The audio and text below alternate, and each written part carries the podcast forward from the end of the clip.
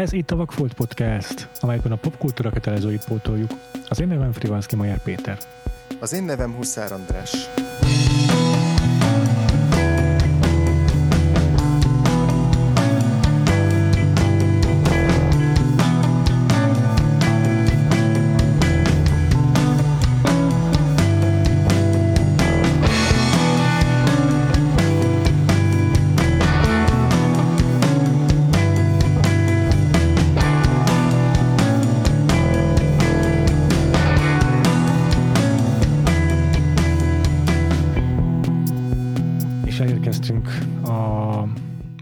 Legendás horror rendezők közül a, az egyik olyanhoz, akiről még abszolút nem beszéltünk a Vakfolt podcastban, ez pedig Wes Craven, és őtőle a rémálom az elmúlt szában.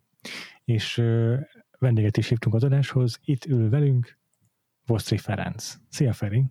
Sziasztok! Mindenkit nagy szeretettel üdvözlök! Üdv ismét köztünk! Köszönjük, hogy elfogadtad a meghívásunkat. Ugye 1984-es a Nightmare on Elm Street, és a, az egyik leghosszabb horror slasher franchise ott indította el ez a film, és egyben az egyik mm, egyiket azon keveseknek, amelyekben a fő szerepet, a fő gonosztevőt végig ugyanaz, majdnem végig ugyanaz a színész játszotta. Ez volt Robert Englund. És az is ritka szerintem, hogy visszatérjen a, a horror franchise eredeti rendezője a franchise-hoz, pláne sok rész kihagyással, de erre is volt például, mert Wes Craven rendezett még azt hiszem egy filmet ebből a kilenc alkotásból. Úgyhogy ezekről mindről fogunk ma este még beszélni, vagy ma még beszélni. De mivel kezdjük? Feri, te mikor láttad először a Rémálom az elmúlt szábant? Hát, mivel én már gyerekként is nem normális horrorrajongó voltam, ezért hmm még a videós korszakban láttam, hát olyan 84-ben jött ki, hát szerintem olyan talán 86-87 környékén láttam először. És András, neked ez az első rémámod, ez az első utad az elmúlt szába? Igen, én tegnap láttam először, úgyhogy én egész pontosan meg tudom határozni az időpontot. Péter? Én is láttam meg kamaszkoromban, hát fogalmam sincs, hogy pontosan hány éves voltam. Meg hát szerintem a második részt is láttam, mert most azt is újra néztem, és ö, csomó jelenet így rájöttem, hogy láttam már azok, tehát azokból, az abból jöttem rá csak, hogy láttam már, hogy egy csomó jelenet teljesen élénken élt bennem. Ha akartok, esetleg ugye ez nem volt tervbevéve, hogy beszélhetünk úgy általánosan a franchise-ról, bár a többi részét megmondom őszintén nagyon régen láttam, de, hmm. de szerintem hogy attól függetlenül élnek bennem emlékek róla, és sőt, elég intenzíven élnek, és szóval beszéltünk az egészről úgy, ahogy van. Jó. Abszolút benne vagyok. A második rész mindenképpen érdemes érintenünk, ezt még te is javasoltad, és azért is néztem meg most. Nem tudom, te András, arra volt-e időd? Nem, nekem arra most nem. Akkor egy picit azért majd szobalozhatnánk, és akkor úgy általában a franchise-ról meg ilyen pár gondolatot meg szívesen meghallgatunk még szerintem Feritől. Abszolút, abszolút. Én most így csak így el, előre bocsátva, vagy így nem tudom, spoilerezve a, a benyomásaimról, csak már hogy Péter említette azt, hogy, hogy, hogy kamaszkorában látta, a Feri, te is mondtad, hogy te is így, így nagyon fiatalon. Még, ez még talán nekem, kava, hát nagyon fiatalon, igen. Még, még korábban, igen. igen. Hogy, hogy a film végére az fogalmazódott meg bennem, igazából két, két dolog így nagyon, nagyon határozottan. Az egyik az, hogy hogyha ezt én gyerek vagy kamaszkoromban láttam volna, akkor jó, az egy dolog, hogy összefosom magam tőle, vagy sem, de hogy, de hogy szerintem imádtam volna. Lehet, hogy akkor még jobban, mint most, bár most is nagyon szerettem. És a, a, a másik pedig az, hogy a, hogy a főszereplőjét pedig, ő pedig az, abszolút az egyik ilyen, ilyen kedvenc karakterem lett volna, hogyha gyerekkoromban látom. Tehát ezt, ezt nem a úgy mondom, hogy most... a Freddy? A Heather. A Heather. Tehát most ezt nem úgy mondom, hogy most nem az, csak hogy, csak hogy azt éreztem valahogy, hogy ez a film nekem most nagyon-nagyon jól működött, de hogy még ezerszer jobban működött volna, hogyha még ilyen erre még fogékonyabb korban látom, amikor mondjuk újra tudok kattanni, hogy akkor így nem tudom, két naponta megnézem újra valahogy én most így, így képzelem így. Aztán lehet, hogy ez egyáltalán nem így történt volna, lehet, hogy egyszerűen csak berezelek tőle, és rémálmaim lesznek, de, de most, most valahogy elfogott egy ilyen nem létező nosztalgia a, az iránt, hogy, hogy én ezt miért nem 12-13 évesen láttam, ami egy tök érdekes élmény, mert ilyen benyomásom nem volt most még az idei ö, évadunkban. Uh-huh. Igen, ez a film az talán hibája, bár nem, nem feltétlenül hibája, hogy akkor működik igazán, hogyha az úgynevez, úgymondott cinikus felnőtt hozzáállás félre tudott tenni. Tehát vannak benne olyan megoldások, narratív, meg képi, meg effekt megoldások, amik így a fikázos hozzáállás az nagyon ront rajtuk, meg, hogyha úgy áll az ember hozzá. Tehát igen, na, akkor működik igazán, amikor gyerek vagy, vagy tinédzser vagy. Ezt meg tudom erősíteni. Picit szerintem beszéljünk is erről, mert... Ezt Tehát neked nem tetszett a film magyarul ezt jelenti? Ezt, ezt, ezt akarod mondani? Nem, nem, hát azt mondom, hogy én is láttam gyerekkoromban, ja, ja, és tényleg teljes hatásra volt rám. Ö, és erről akarok is egy kicsit beszélni, hogy mennyire meghatározó ilyen kamaszkori élmény, vagy ilyen, nem is tudom, kulturális fenomén volt a, a Freddy Krueger gyerekkorunkban. Szerintem ez nem, nem kíváncsi, hogy nektek is megvolt -e ez, vagy ez csak nekem ennyire élénk emlék, de tisztán emlékszem rá, hogy ha valaki egy csúnyán nézett ki, akkor arra mindig azt mondtuk, hogy az úgy néz ki, mint a Freddy Krueger. Ha valaki meg extrán csúnyán nézett ki, akkor meg azt mondtuk rá, hogy Alien. Tehát ez a kettő volt a viszonyítási pontunk szerintem. Ez kemény azért, kemények voltatok. Nem csak mi, nem, nem, nem én konkrétan, hanem ez így, a, ez így a közbeszéd része volt. Ez a Freddy Krueger volt a viszonyítási alap a csúnyaságban. András? Nektek ez így nem volt? Nem volt része a szókincseteknek? Nem, mert gy- gyanítom, hogy ezt inkább izé, én, én a, a, a, a eszemvedője lettem volna ezeknek a kijelentéseknek. Jaj, Istenem. A használója. Az áldozat szerep. De nem, nekem, nekem ez, ez, ez, nem rémlik, nekem csak az rémlik, hogy ez a, ez a figura a, a, a izé piros csikos ruhájában, meg a karmaival, meg a, a kalapjával, meg az összeégett arcával, hogy az viszont ilyen, az, az viszont így azok közé a figurák közé tartozik, amik így egyszerűen csak így benne vannak a köztudatban. Tehát én nem emlékszem, hogy mikor találkoztam bele először, csak az olyan érzésem van, mintha ez így mindig itt lett volna, mintha ténylegesen ugye, ahogy a filmben, hogy ez így a álmokban egyszer csak megjelenik ez a karakter, és onnantól kezdve kiírtatatlan. Uh-huh. Tehát nekem inkább ez, ez, ez volt meg. Most még arra sem emlékszem igazán, hogy mondjuk ilyen Halloweeni elmezbálókon mondjuk suliba beöltöztek, beöltözötte valaki Freddy Kruegernek. Lehet, hogy igen, lehet, hogy nem, de hogy így valami, valami ilyen Az jellegű ilyen jellegű figura, hogy, hogy, hogy egy ilyen nagyon, nagyon egyértelmű attribútumai vannak, és nagyon emlékezetes ilyen nagyon leegyszerűsítve vagy lebutítva, de, de ilyen ö, átvitt értelmű alkalmazása, vagy így, vagy, vagy így a szókincsbe való belépülése, arra én, én speciál nem emlékszem, vagy mm. nálunk nem volt. Nem, az én gyerekkoromban, tehát ilyen való, éte, való világban való átvitel, átvitel a figurának ilyesmire nem emlékszem. Én arra emlékszem, hogy mivel, ahogy már mondtam, kisgyerekként is horror őrült voltam, és horrorfilmeket gyűjtöttem, ezeknél a Freddy, meg, meg majd később a Hellraiser, hasonló, számomra nem voltak coolabb dolgok a világon. Tehát én, én ezeknek a gyűjtésében, meg ezek a nézésében merültem el egész gyerekkoromban, hmm. és, és gyűjtöttem a külföldi újságokat, mivel magyar magyar téren ilyesmi nem jelent meg, ezekkel sem kapcsolatban semmi híreket néz, külföldi újságokból kivágott fotók, meg minden, szóval én, én abszolút elmerültem az irántuk való rajongásban. Tehát az meg, hogy másra azt mondom, hogy Freddy Krueger, nem tudom, én ilyet, nem, nem olyan gyerek voltam, aki másokat különösebben vegzálja. Most tényleg úgy jövök le, mint hogy ezt én mondogattam volna. Abszolút Most így kialakult így a, így, a, így a hármasúnál kialakult a szerep, a, a, a Péter a bully, én vagyok a, az önjelölt áldozata, a Feri meg így hát... Az a bystander. Én, én így el vagyok a saját kis horror univerzumomban. Igen. De hát végül is minden ilyen uh, slasherre le kell osztani előre a szerepeket, mert ez alapján dől el, hogy milyen sorrendben fogja lemé- fog lemészárolni minket a, Freddy, úgyhogy ne, nem árt, hogy ezt, az ele, ezt már az elején tisztáztuk. Jó, akkor ki a Final Girl? Hármunk közül. András. Én is azt hiszem. Ez nem jó, akkor mi, mi ketten meghalunk. Most minden jó. Én vagyok a legidegesítőbb karakter, aki zsáner tudatos, és mindig mondogatja, mik a szabályok.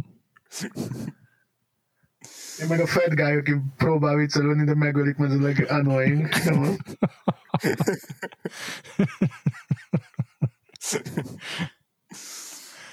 Egyébként András, neked még van ilyen fekete lyukad, vagy hogy mondjam, ilyen vakfoltod? Van fekete lyukad, igen. Na tessék, itt van az annoying joke. Igen, neked fizeted a szerepedet a franchise-ban. milyen, milyen könnyen és milyen gyorsan belehelyezkedünk ezekbe a skatujákba. szóval mire gondoltál, Péter? Tudnám. Szóval azt szeretném kérdezni, hogy ezekből az ilyen klasszikus slasher franchise-okból neked még van ezen kívül vakfoltod? Nekem nagyon-nagyon sok kimaradt belőlük, tehát az eredeti Halloween-t láttam, uh-huh. a mhm. John Carpenter félét, de a, a Péntek 13-ból egyet se láttam, a Rémálom az utcábanból mostanáig egyet se láttam, tehát hogy nekem ezek a, a klasszikus uh, slasher szériák, vagy, vagy horror szériák, azok nekem így egy egyben kimaradtak, úgyhogy így kb. az egész úgy, ahogy van, vakfolt. Aha, ja, értem. És akkor a Chucky se, meg nem tudom, nem. még. Nem, Csak nem. a hallgatóinknak ajánlom esetleg, most itt Amerikában a Péntek 13 sorozatból egy hihetetlen Blu-ray uh, box set. Gyönyörűen néz ki. Ami a tizenvalány filmet egyszer, igen, gyönyörű a kiállítása is, a minőségük is a filmeknek, uh, és az összes filmet, tehát a tizenvalahány filmet uh, tartalmazza, aki 160 dollárt meg tud engedni magának, plusz posta, annak nagy, jó szíven ajánlom. Hm, tök jó most egyébként, ahogy belegondoltam, tényleg tökéletesen passzol rám ez a, ez a Final Girl karakter, mert én vagyok a legnaívabb, meg a legilyen tapasztalatlanabb, akinek fogalma sincs erről az egész világról. Egyébként, a, amit, amit viszont láttam... Bocsáss meg, András, azért, hogy Final, a Final Girl sosem dug, tehát attól a Final Girl minden. Magadra vállalod ezt a, ezt a szerepet? Viszont, hogy amelyik franchise-ból igazából nem láttam abból sem mindegyiket, de többet láttam a, a nullánál, vagy az egynél, mint az eddigiek. Az pont a Sikoly, tehát ugye a Wes Cravennek a, Na igen, azt a visszatérése, mert hogy ugye 90-es évek közepe, akkor már mertem horrorfilmeket nézni, akkor az egy óriási ezé flash volt, hogy, hogy, hogy itt a Sikoly, mindenki arról beszélt, és, és azokat meg nagyon-nagyon szerettem. Az első kettőt láttam a Sikoly filmek közül, és, és én főleg az elsőt, de igazából mind a kettőt nagyon élveztem, és nagyon szerettem, pedig nem volt meg hozzá igazán az a referencia szinten, meg viszonyítási alapom, amiket a Wes Craven ugye így, vagy amikkel játszik abban a filmben, úgyhogy leestek bizonyos poénok belőle, de, de azt is ilyen, nem tudom, újonc szemmel tudtam nézni, és érdekes, hogy úgy is tök jól működött, nem csak úgy, mint aki a slasher filmek rajongójaként ö, ül le elé. Aztán lehet, hogy, lehet, hogy úgy meg még kevésbé működik, nem tudom. Szerintem a, a sikoly filmek az a divat volt ugye post Tarantino a 90-es évek közepén mindenre rámondani, hogy postmodern. És az, játszik a postmodern a, a sikoly, de nem igazán az. Tehát egy, egész egyszerűen behozza ezeket, hogy mik a szabályok, és hogyan lehet őket megszegni a, horror, a slasher filmes szabályok. De, de ez egy csak egy máz rajta igazából. Valójában a sikoly filmek, én, én kimondottan szeretem őket, régen ez nem így volt, de kimondottan szeretem őket, és egész egyszerűen megállnak a maguk lábán, mint slasher filmek, uh-huh. postmodern vagy nem postmodern, abszolút működnek. És uh, Főleg érdekes megfigyelni, most, hogy újra néztem az M Street-et, főleg feltűnt, hogy abban a tíz évben, 12 évben, ami eltelik a Rémálom az M és a Sikoly első része között, a Krévennek a rendezési stílusa az nagyot javul. Tehát a Sikoly az egy nagyon-nagyon profi módon összehozott, kiállított, összerakott film, amiben persze közrejátszik a sokkal nagyobb büdzsé is, de, de attól függetlenül nagyon nagyot változik a Krémen rendezés stílusa. Ott, ott az az a tíz év, ahol igazán beérik szerintem. Na, ezt tök jó hallani. Most nekem biztos, hogy újráznom kell a volt, mert ezer éve nem láttam. Én régen gyűlöltem ezt a filmet, megmondom szintén, de uh-huh. ilyen ifjonti ifjonti mindennek ellenmondás mondata inkább velem, azt, uh, hozta ki belőlem ezt az utálatot inkább, de így uh, visszanézve uh, felesleges volt utáni ezt a filmet, mert sőt inkább, hogy szerethető. Egyébként én is szerintem pont ezért nem szerettem régen, úgyhogy most pláne, pláne érik akkor ezzel, hogy meggyőztél, hogy úgy lenézzem. Amúgy arra gondoltam, hogy milyen ritkaság, hogy, hogy egy olyas valaki, aki nem csak mm, megalkot egy ilyen franchise-ban egy ikonikus darabot, hanem tényleg ezzel így a szabályait is körbevési, mint a slasher filmek szabályait, a Wes Craven ebben a filmben. Nem csak, nem csak megalkotja ezeket, vagy segít meg, meg, meg, ezeket a szabályokat, hanem aztán egy évtizeddel később, vagy sok-sok idővel később visszatér, és egy ilyen meta, vagy egy ilyen posztmodern variációban a saját munkásságára így reflektál, erre azért nem sok példát látunk, nem? Nem csak a New Line, a New Line Cinema köszönheti a létezését igazából a Wes Cravennek, hmm. hanem maga a horror, mint műfaj a 70-es évektől, a 70-es évek elejétől szegény mára elhunyt Wes Cravennek kezet csókolhat, mert minden évtizedben egyszer ő az újító ötleteivel, energiájával megmentette szó szerint az amerikai horrort. Tehát wow a 70-es évek elején a Last House on the Left-tel, a, meg a Hills Have a 80-as évek közepén a Nightmare on Elm Street-tel, a 90-es években pedig a sikolja. Tehát minden, minden évtizedben jött, pont akkor, amikor mindenki elkezdte, minden évtizedben az, hogy jaj, meghalt a horror, nem, kész, a horrornak vége. Jött a Wes Craven, és bedobott egy olyan ötletet, egy olyan filmet, ami az egész műfajnak új életet adott. Tudsz egy picit beszélni a Last House on the Left-ról, meg a Hills Have Eyes-ról? Imádom mind a kettőt. Nagyon, én, és én annyira sajnálom, hogy Wes Craven meghalt, hogy ez borzalmas. Tehát, Aha. és rela, hát nem relatív, 70, nem tudom, 73 vagy 74 éves volt, ha jól emlékszem. Uh-huh. Az azért még korán, azért még egy tízest élhetett volna, tudod? Szóval yeah. Én nagyon sajnálom, hogy meghalt, mert én nagyon-nagyon szeretem az ő filmjeit, és, és tényleg mindig az volt, egy nagyon intellektuális rendező volt, ő direkt belevitt minden filmébe valamilyen szociális olvasatot, ott, ott aztán tényleg nem, nem téma az, hogy van-e a filmben valami mondani való, vagy nincs, mert mindig úgy, úgy járt neki a filmének, hogy lesz benne.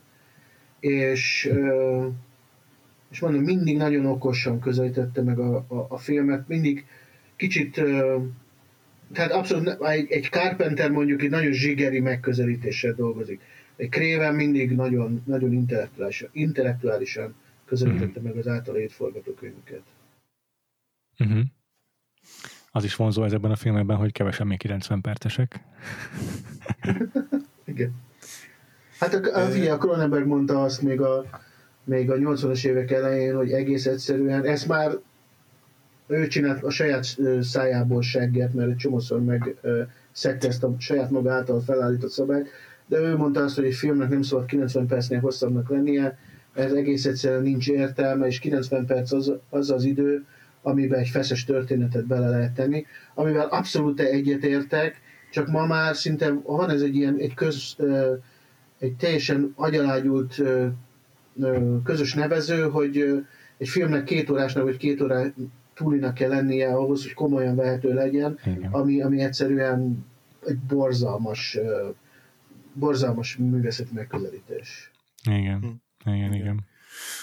Ö, én arra kérdeznék még rá a tőled, Feri, hogy hogy hogy nézett ki 1984-re a, a slasheröknek ez a, ez a görbéje. Tehát, hogy ugye megvolt a, a Halloween, meg volt utána 80-ban a, a Péntek 13 is elindult, tehát, hogy én valahogy naívan azt feltételeztem volna, hogy 84-ben, amikor megérkezik a rémálom az elmúcában, akkor a, a slasher, az épp, a slasher hullám az épp még mindig nagyon felfutóban van, vagy a csúcson, és akkor ő ezt úgy be tudja teljesíteni. Csak az előbb meg pont azt mondod, hogy igazából pont ez a, ez a film kellett ahhoz, hogy így idézőjelbe felé lesz a horrort, vagy azt éreztesse, hogy akik azt, gondol, akik azt gondolják, hogy a horror halott, azoknak nincs igaza. Tehát, hogy akkor hogy nézett a ki ez a, ez a, a csúcson 80-ban, 81-ben volt, tudod? Aha.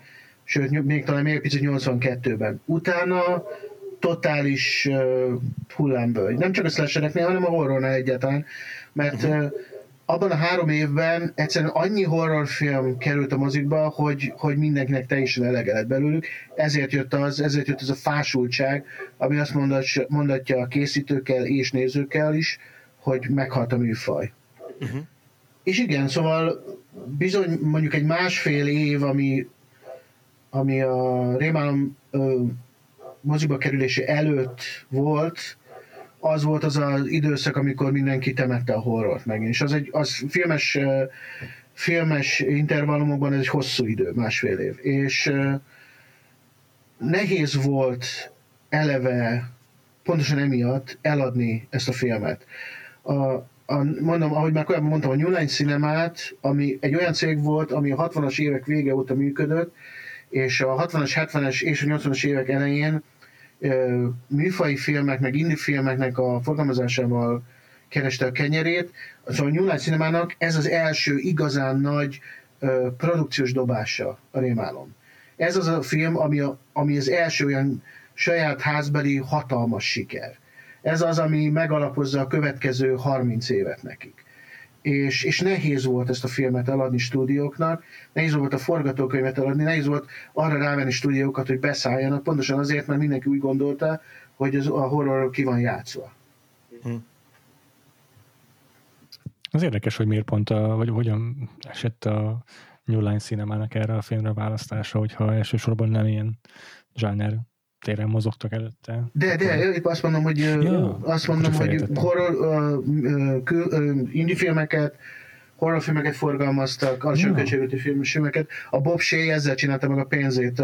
Um, John Waters filmeket forgalmazott 70-es években, lehet, hogy még a Last House-nak is ők voltak a forgalmazói, de ezt nem tudom meg, most így nem tudom megmondani hirtelen, meg rengeteg műfai filmnek, tehát a műfai alatt ilyen fantasztikus filmeket, horrorfilmeket B-filmeket értek. Tehát ők ebbe voltak benne.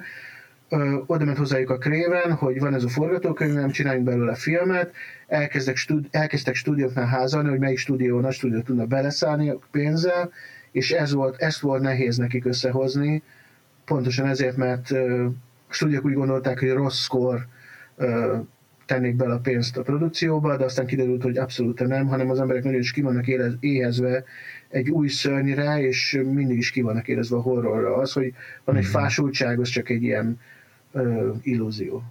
Aha. Meg hát gondolom az is szerepet játszott benne, hogy így a, a Halloween meg a Péntek 13 mellett a többi ilyen knock-off slasher film az azért messze-messze gagyibbaknak tűnnek számomra. Tehát ezek az, ezek az, amik most is ikonikusnak számítanak, mert most is fontosnak számítanak, meg nagyon-nagyon sok epizódot megéltek. Persze, hát ez, ez, ez, hozta, ez hozta a fásultságot, hogy már úristen már 223. ugyanolyan őrült gyilkos az erdőben, tehát ez szerintem már mindenkinek tele volt vele az és éppen ezért hat annyira a Nightmare-nek ez az ez a, az, hogy egész egyszerűen ez egy egyedi, eredeti horrorfilm, tehát eredeti ötletekkel van tele, ami a Cravennek köszönhető. Aha, uh-huh. Ezek azok gondolom akkor, amik neked is tetszettek, András, ebben a filmben. Ja, abszolút, és de igazából a, ugye nekem a ilyen viszonyítási pontom az a Halloween, és hogy a, a, a Halloweenben is ugye az volt a, a, az izgalmas, hogy ezt a, ezt a teljesen hétköznap, ebbe a teljesen hétköznapi kertvárosi közegbe vitte bele a, a sorozatgyilkost, meg, a, meg az erőszakot, tehát hogy ez az volt a, a, ami a legjobban megmaradt belőlem az, hogy ezek a, ezek a szélsodorta, avarral borított őszi utcák nappal, amik ilyen békésnek kéne lenniük a Halloweenben, de hogy valójában pont ezek lesznek ilyen hátborzongatóak, és hogy, és hogy ezt fokozza, vagy ezt emeli még a, a Wes Craven azzal, hogy így összemossa ezt a fajta kertvárosi ilyen hamis valóságot, mármint hogy úgy hamis valóságot, hogy a, az ilyen kertvárosi szépség mögött valójában milyen ö, bűnök ö, tenyésznek, ö, hogy ezt, ezt fokozza még így a, az álmok, meg a valóság, álmoknak és a valóságoknak a, a, az összemosásával, hogy így, ö, hogy így sokszor jelöletlen az, hogy mikor tűnünk át egyikből a másikba, sokszor a szereplőkkel együtt kell megfejtenünk, hogy, hogy mi most már a, az álomban járunk, vagy már kiszabadultunk onnan, és hogy van egy olyan figura, aki ezt a, ezt a, ezt a határvonalat, ezt a felhúzott és biztosnak tűnő határvonalat ilyen játszik könnyedséggel tudja ö, átdöfni. csak érdekes, hogy említed a Halloween-t, ugye azt úgy forgatták, hogy egy a Haddonfieldet, egy középnyugati város illúzióját akarták eladni a filmben, de maga a film úgy volt forgatva, hogy a, a Los Angelesben a Sunset Boulevardról le, a Sunset Boulevardról ír, nyíló kicsike utcában forgatták ezt a filmet, csak televágták az utcát száraz levelekkel, hogy egy középnyugati városnak az illúzióját keltsék.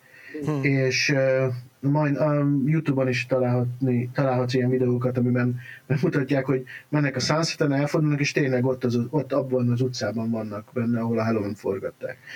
uh, és az, miközben ma újra néztem a Nightmare-t, uh, gondolkodtam azon, hogy esetleg uh, nem tett volna el jót a filmnek, ha itt szintén megpróbálkoznak egy ilyen illúzióval, és nem vagyok benne biztos, hogy jót tett volna, de lehet, mert például Emlékszem, hogy van ez a jelenet a filmben, amikor már nem tudom kinek a temetésén ott van a, a Nancy, az anyja és a John Saxon, az, aki az apja, apját játsza a lánynak, és beszélgetnek e, a kocsijuk mellett, és John Saxon mögött van egy csomó pálmafa. Tehát egyértelmű, hogy ezt Los Angelesben meg azon a környéken vették föl. Uh-huh. És hogy, ja. hogy esetleg egy középnyugati őszies hangulat nem etett volna jót a filmnek, és azért nem vagyok ebben biztos, bár hajlok rá, hogy jobb, jót tett volna, azért nem vagyok benne biztos, mert mert ez a pálmafás, napsütötte, és mégis ködös világ, ilyen illúzióvilág, amit a Krémen itt kreál, az pontosan jól illik ahhoz a történethez, amit el akar mesélni. Ez a félvilághoz, ahol nem tudod igazán soha, hogy hol vagy, hogy az illúzióban vagy, a, vagy a valóságban, és hát egy ilyen sztorit hol nem jobb megcsinálni, vagy hol jobb megcsinálni, mint Los Angelesben. Igen, tehát hogy én, én például sokkal jobban el tudom hinni a, a Nancy anyukájának a karakterét, mint egy Los Angeles-i karaktert, ami lehet, hogy csak az én felületes ilyen amerikai ismerésem, vagy amerikai ö, sztereotípiáimat tükrözi, de hogy, de hogy valahogy az a fajta kiüresedettség és, és ilyen üresség, ami abban a karakterben megjelenik, sok okból, amitről majd úgy is beszélünk, hogy az, az nekem így nagyon passzol így a kaliforniai ilyen napsütötte, minden happy és minden tök jó életérzést magáról nyújtani kívánó helyszín. Tehát, hogy valahogy a, ebbe a középnyugati őszben, meg mondjuk a Stephen King féle Maine-ben ott valahogy úgy, úgy kapásból úgy automatikusan jobban benne van, hogy ez egy spooky hely, hogy itt, hogy itt, hogy itt árnyak vannak, hogy itt démonok vannak, traumák vannak, tehát hogy ott, ott, ott valahogy az úgy kapásból adja magát, és itt meg nagyobb a kontraszt a, a, a, a kifelé mutatott világ, meg a mögötte rohadó ilyen, ilyen titkok között. Tehát én, is talán ezért mondom azt, hogy, hogy jobban passzol ehhez a filmhez. A Kaliforniában megmondom őszintén, hogy én film közben ez a pálmafásnék például nem tűnt fel, és emiatt így nagyon nem is lőttem be úgy, úgy sehova Amerikán belül ezt a filmet, hanem egy ilyen átlagos amerikai, általános amerikai kertvárosban ként maradt meg bennem mostanáig. Lehet, hogy Nancy anyukájának diszociatív ö, viselkedéséhez hozzájárul az, hogy a valóságban a Wim Wendersnek volt a felesége, úgyhogy hatod rá esetleg. Ez jó. Nem is tudtam. Lehet, hogy akkor már elváltak, de, de sokáig ő volt a felesége. Viszont nekem e- ebben a filmben ö, ö, Szóval az, az volt az érdekes, hogy a kertvárosi témáról jutott eszembe, ami szerintem az egyik ilyen fontos ö, rétege a, a filmnek, hogy, a, hogy ez a kertváros milyen, mi, micsoda börtönt jelent a fiatal szereplők számára, az ugye egészen explicit, amikor a, a, az anyukája berácsozza a, a házuknak az összes ablakát. Ö, hogy, hogy tökéletes volt nálam ennél a filmnél, hogy a második felében jött ki igazából az összes olyan réteg, ami, ami miatt nekem igazán tetszik, tehát hogy a, egyrészt a tematikailag is, ez a, ez a kertváros mint börtönmetafora, másrészt pedig, pedig egy karakter vagy cselekmény szinten is az, hogy a Nancy karaktere hogyan, hogyan változik a film alatt, és hogyan bontakozik ki. Hogy a film első feléhez képest, amikor, amikor ő kimondja azt, hogy, hogy, hogy én most nem csak megpróbálok túlélni, és nem csak menekülök, hanem én most szembeszállok, hogy az nekem adott egy akkora ilyen adrenalin löketet, hogy onnantól kezdve, tehát hogy így nem tudom, nem akarom számszerűsíteni, mert ez egy hülyeség, de hogy mit tudom én, addig ilyen 7 per 10 volt a film, és ott hirtelen már ilyen, nem tudom, 8-9-re felszaladt. Tehát, hogy a, egy olyan, így... olyan Final Girl, bocsáss, egy olyan Igen. Final Girl, aki, aki nagyon is proaktív, tehát mind, általában a girl azok csak reagálnak, ő viszont nyilván a túlélés miatt nagyon is elszántan szembe megy a, a, a a gonoszszal, és nagyon is előre gondolkodva tervet kovácsol, ami, ami azért a Final girl legalábbis addig nem volt szokásban. Igen, igen, igen, és hogy ez, ez nekem, ez a pillanat, amikor elkezdett tervet kovácsolni, amikor elkezdte ezt a kis reszkesetekbe törőkszerű izé, ö, ilyen ö, csapdákat fölszerelni, meg amikor meg, megpróbálta, tehát amikor elhatározta, hogy ő, ő saját magát fogja majd csaliként felhasználni, és, és megpróbálta egy a környezetét rávenni arra, hogy, hogy, hogy, hogy segítsen ebben. Szóval, hogy, hogy az nekem adott egy ilyen tök nagy adrenalin löketet ebben a filmben, mert hogy egészen addig igazából tényleg ezt a klasszikus, a gyilkos egyenként leszedi az áldozatokat menetrendet követtük, ami jó pofa volt, meg szórakoztató, meg creepy valamennyire, de, de hogy ez hozott benne nekem egy ilyen, egy ilyen újdonságot. Ez meg a, meg a, a családi szál, illetve ami ott, ami ott kiderül. Most már kicsit sok témát dobtam be egyszerre, de hogy, de hogy nekem, ezt csak azért akartam hangsúlyozni, hogy ahogy kibontja a film a, a második felét, és amilyen témákat, meg ötleteket bedob, az, az nekem egy csomó pluszt rakott hozzá az egész addig ilyen viszonylag konvencionális ö, cselekményszövéshez. Nekem az egyetlen bajom, és ez tényleg szőrszálasogatás a filmmel, hogy, ugye fölhívja az apját a film végén, Nancy, aki be van zárva a családi házukba, hogy 20 perc múlva légy szíves apa, törd rám az ajtót és ments meg, akármi is történik, mert előrángatom Fredit az álomból, előrángatom őt a való világba. Na most ez alatt a 20 perc alatt ő fő, megcsinálja az összes homalon csapdát a házban, egy hatalmas pörőkalapácsot, érted, az idő intervallum az, ami robbanó, izé, robbanó csapdákat és pörölykalapácsot felszerel izére, Damirra, meg anyámkínja, ami körülbelül egy olyan 5 óra lenne megcsinálni még egy jó erőben levő férfi embernek is, és utána, utána még elmegy, lemegy alfába, utána még elalszik. A 20 percben, és ebben a 20 percben rángatja vissza Fredit az álomból a való világba, pont amikor lejár a 20 perc. Szóval ez annyira, Jó, hát... annyira irálisan rövid idő alatt történik ez az egész, hogy röhög, ott röhögnöm kellett. Tehát... Jó, hát elő, előtte meg, meg, megivott 200 hektoliter kávét, szóval ja, olyan gyorsan pörgött, hogy azt el sem tudod képzelni. De egyébként ez szerintem egy, egy ilyen forgatókönyvírói ez egy fogás, hogy mondani kell egy, egy, egy konkrét időlimitet, mert az egyből megteremted a téteket, meg a feszültséget. Tehát nem mondhatsz egy óra 40 percet, mert az nem már Persze, én értem, hogy ott izgalomfokozása a cél, csak ez annyira irányos volt, érted? Tehát 20 perc alatt egy három napnyi ízét csinál meg, úgyhogy meg, meg mondom, még elalszik is, plusz álmában kergetőzik, és még visszahozza, tehát nagyon, az nagyon kevés. Az... Fél lehet, hogy az álmok úgy működnek, mint az Inceptionben, hogy 40-szeresen telik az idő. nem tudom, én az Inception volt az egyetlen film életemben, amit, amin elaludtam moziban, úgyhogy nem tudom, nem, nem tudom kommentálni. Milyen a, gondolatokat ültetett a fejedbe a Christopher Nolan ez alatt az idő alatt? Igen, akár csak az Inception szereplő is elaludtak a filmjükbe, úgyhogy ez... Akkor, akkor korrekt. tényleg akkor hatásos film, jó, oké. Okay. Korrekt, korrekt válaszreakció volt. Ráadásul sajtó, sajtóvetítésen szóval mindenki nézett, hogy ki ez a fasz, aki horkolat át. Egyébként ezt, ezt be is akartam dobni így kérdésként, hogy így, így mit gondoltok Egyébként azért szarabb lett volna eludni egy, izé, egy rémálom az elmúlt szában alatt szerintem. Ja, lehet.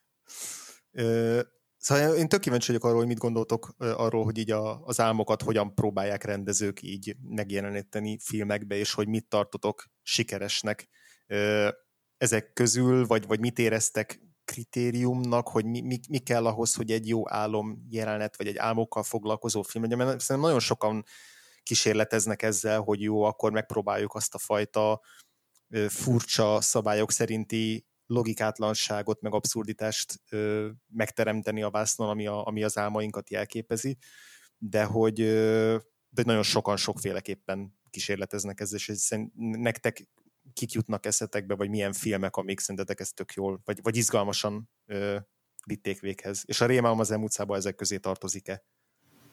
Szerintem igen. Igazság szerint a filmnek a legjobb jelenetei szerintem pont az álom jelenetek. Ez, ez a film nem, én nagyon szeretem a Rémálom az utcában, de nem Craven rendezői csúcspontja. Főleg szerintem, ami neked nagyon tetszett a második felében, szerintem van egy-két kimondottan félrerendezett, vagy alulrendezett jelenet. Például, amikor az anyja elmondja, hogy mit csináltak Freddyvel, uh-huh. az egy nagyon rosszul megrendezett jelenet szerintem. Szóval na mindegy, az álomjelenetek nagyon jó. Aki most így eszembe jut, aki nagyon jól tud álomjelenetet rendezni, az Lynch. Uh-huh. Ő nagyon. Lynch egyértelmű nekem is az első név, aki beugrott. Igen, sőt, ő talán a legjobb. Hát nincs olyan álomjelenete, ami ne szarnád össze magad. Tehát ez a lényeg. Én, jó, én magam mindig POV-ben álmodom, tehát point of view-ban. Tehát nem uh-huh. látom magam kívülről sosem. Ezt sosem láttam még filmen, hogy valaki így rendezett volna álomjelenetet. Uh-huh. Uh-huh. András, ja, neked vannak ilyen kiemelkedők? David Lynch, de abszolút David Lynch jutott először eszembe, szerintem ez egy, egy evidens, de ugyanakkor teljesen ö, helytálló, helytálló ö, válasz, ö, meg hogy nem csak az, hogy maguk az álomjeleneteket hogyan mutatja be, hanem hogy, hanem, hogy nála sokszor az éberen töltött jeleneteknek is van egyfajta ilyen álomlogikája, hogy így nem feltétlenül tudod meghatározni, hogy, hogy, hogy mi benne a logikus, de érzed, hogy ez így, ez, ez, ez így, ez így van. Tehát ezt a fajta ilyen fura elveszettséget, amit így álmunkban tudunk érezni, hogy így egyszerre vagyunk tudatában annak, hogy ez nem a valóság néha, de hogy közben meg azt is érezzük, hogy itt, itt, itt meg vannak azok a szabályok, amik működnek, ami, és ugyanakkor ezek a szabályok egyik percről a másikra át tudnak íródni, tehát hogy ahogy egy álomból át tudunk lépni egy másikba teljes magától értetődő folytonossággal, de hogyha ezt leírnánk egy forgatókönyvbe, mint a valóság, akkor így izé, kikukáznák, hogy ez így teljesen hiteltelen. És Lynch, Lynchnél az is, most is hirtelen konkrét példát nem tudok, csak így általánosan jutott eszembe, hogy amikor álmodban nagy rajta, nagyon nagy a nyomás, nagyon félsz, vagy valami nagyon nagy szorongás van rajtad, és, en, és történik valami, ami hirtelen feloldja ezt, tehát nem feltétlenül rémálom az egész. Lynchnél az is, ő ezt is, ezt is nagyon jól tudja filmre rendezni. Vannak, vannak olyan pillanatok, amik feloldják a, a borzalmakat, és ezt, ezt ő ezt nagyon jól tudja filmre vinni. Hmm még egy példa, ami eszembe jutott, ami nem jelenet, de maga az egész film olyan, mintha egy ilyen, ilyen fura, ilyen ö, nem is tudom, low-key rémálom lenne, tehát hogy nem ez a legborzalmasabb dolgok, amiket el tudsz képzelni, hanem az a fajta rémálom, ami, ami inkább csak ilyen frusztráló, hogy nem tud szabadulni. Ez a Scorsese-nek az After Hours című filmje Griffin Dunnal, akiről beszéltünk az Egy amerikai farkasember Londonban című film kapcsán, hogy az az a film, ahol a főszereplő egy olyan éjszakát él végig, és úgy ö, egyrészt úgy vetődik egyik fura helyszínről a másikra, meg fura kis történet elemtől a másikig, ö, mint ahogy mi az álmainkban szoktunk, másrészt pedig abban vannak olyan pillanatok, hogy így van egy cél, amit meg el akar érni, mondjuk megszerezni egy, egy kulcsot, és azzal kinyitni egy ajtót, és valami úgy jön közbe, hogy így ezt nem tudja megcsinálni. De hogy ilyen teljesen banális és frusztráló dolgok, mindig azt a példát hozom fel erre így a saját álmaimból, amikor próbálok mit én a mobiltelefonon álmomba valakit fölhívni, de egyszerűen nem tudom benyomni a, a gombokat. Nem az, tehát, hogy próbálom és csinálom, de hogy menet közben valami mindig félre megy, és nem értem, hogy mi megy félre, de hogy egyszerűen nem bírom azt a szám sort abban a sorrendben beírni. Tehát, hogy ez, ez az érzés, amit szerintem tök egy ilyen alapelem a, az embernek az álmaiban, legalábbis az enyéimben, ez a, igen, ez a fajta frusztráció és ez a, ez a kétségbeesés, hogy valami hétköznapi dolgot próbálsz csinálni, és valamiért nem megy, ezt, ezt szerintem tök kevesen szokták így álmokba, álmokról szóló, vagy álomszerű filmekben alkalmazni, mindig inkább ilyen nagyon szürreális dolgokkal próbálkoznak, és ja, ez, ez az After Hours-ban is benne van, meg a, a Rémálom az elmúlt ban is, tehát amikor egyik ilyen kedvenc álombeli pillanatom az, amikor szaladna föl a, a Nancy a lépcsőn, és így, és így beolvad a lába alatt mindegyik lépcsőfok. Tehát, hogy ez egyrészt jól is néz ki, tehát ilyen hatásos kép, másrészt pedig ez, ez tipikusan olyan elem, ami, ami, ami szerintem ezt a fajta frusztrációt így kihozza, csak közben még egy gyilkos is üldözi. Igen, ott a fináléban ezek az elemek ilyen álom, álmokból, úgy látszik, hogy általános elemek, amik mindenki álmaiban előfordulnak, például az, hogy nem tud előre jutni, mert besüpped a lába valamiben, ez nagyon jól volt megvalósítva. Igen, meg a, még a nyitó jelenetben is, vagy a, a korai jelenetben, amikor a, a Tina menekül előle, még mielőtt fölébredne először, tehát tényleg azt hiszem ez a, a, a főcím után az első jelenet, ahol ő ott menekül abban a, a gyár telepen, vagy a kazánházba, és ott is van egy olyan pillanat, ahol fut egy folyosón, és nem tudom, hogy ezt valami mesterséges módon oldották meg, egyszerűen a színésznő ilyen furán futott, de hogy ilyen, ilyen nagyon lassú mozgással futott előre, mint, mint amikor így megsűrűsödik a gravitáció így az álmunkba, és így csak így lassabban, mint egy ilyen, izé, nem tudom, kocsonyában próbálnánk mozogni, hogy, hogy nem tudom, hogy ez például tudatos volt-e abban a pillanatban, vagy, vagy csak pont kapóra jött, hogy ilyen furán futott a, a, az a színésznő, de, de ott már rögtön az elején elfogott ez az érzés. Mm. Nem mondom, e, nagyon-nagyon jó. Nem is tudom, hogy nincsen kívül ha nincsen nem veszük számba, akkor vannak-e jobb álomjelenetek, rémálomjelenetek a filmtörténetben, mint ebbe, a, ebbe az alacsony, viszonylag alacsony költségvetésű horrorfilmben nagyon jól működnek szerintem. Tehát az összes álomjelenet olyan, hogy általánosan átérezhető, mert olyan elemeket használ, amelyek mindenki álmaiban előfordulnak, és emellett szuper vérfagyasztóak. Tehát például amikor a Nancy az iskolában elalszik, és látja a folyosón azt a vannak ilyen jelenései, most nem akarom részletezni, hogy micsodák, az, az is szuper félelmetes. Tehát nagyon jó, még így 35 év után is. Uh-huh. Igen. És plusz a legtöbb horrorfilmben, amik ezen kívül eszembe jutnak, az jelenet általában azt a célt szolgálja, hogy elhitesse a nézővel, hogy a valóságot látja, és a rémség abban történik meg a főszereplővel, mint az Alienben, mikor Ripley azt hiszi, hogy ő belőle kell ki a szörnyeteg, vagy a a légyben is volt egy ugyanilyen szülési jelenet, szóval általában ezt, ezt az ilyen fake autot szokták eljátszani a horrorfilmek. Igen, és, és nem vagyok benne biztos, most nem tudom, hogy így konkrétan visszaemlékezni, hogy a rémálom előtt volt túl sok ilyen fake out lett volna, akár horrorfilmben, akár nem horrorfilmekben. Tehát lehet, nagyon is elképzelhető, hogy a rémálomnak hmm. ezek az átverései valósították meg, vagy honosították meg ezt a motivumot úgy általában a filmekben. Simán lehet, tényleg basszus, tényleg. Most így hirtelen tényleg nem tudok visszagondolni ilyesmire, tehát nem, nem emlékszem olyan filmre, 84 előtt, ami túl sok ilyen félkállott. Biztos, hogy volt, tehát biztos, hogy olyan, olyan hogy hirtelen valaki felébredt egy rémálomból, de olyan túlságosan sűrűn, ezt nem, nem emlékszem, hogy alkalmazták volna. Ja, ja, ja, nekem. Hát most nekem nyilván kisebb a merítésen, de én sem tudnék mondani előtte készült filmet. Hm. Uh, mit, mit kéne még erről? Mi az, ami, ami tényleg fontos ezzel a filmmel kapcsolatban? Hát egyrészt mondom, amit korábban mondtam, hogy ez a film tette föl igazán a New Line Cinemát a térképre, aztán ez volt az első nagyon nagy sikerük, aztán 90-es évek elején meg a 90-es évek közepén lett egyre több ilyen mainstream sikerük, például a Teenage Mutants Ninja teknősök, meg a, meg a Mask, meg ilyenek, aztán 2001-ben a nagyon nagy film, a Gyűrűk Ura, Gyűrűk Ura trilógia, Aha.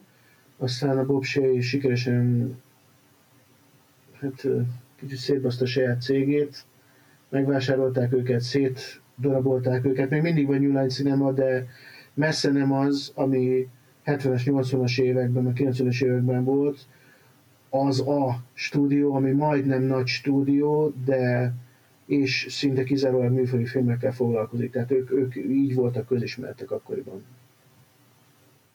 Tök jó.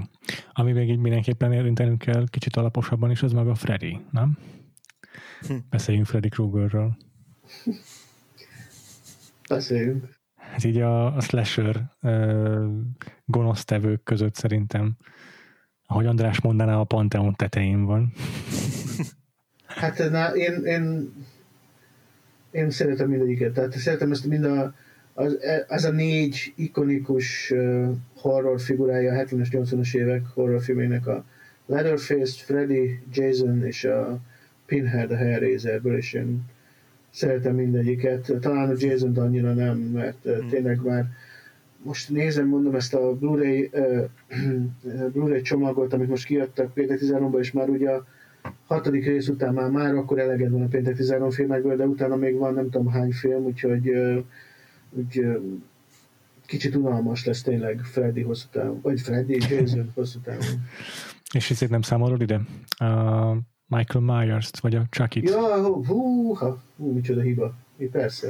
Chucky-t nem, Chucky-t nem láttam soha. Chucky már, már alacsonyabb kategória egyen? Michael Myers, teljesen elfelejtkeztem vele.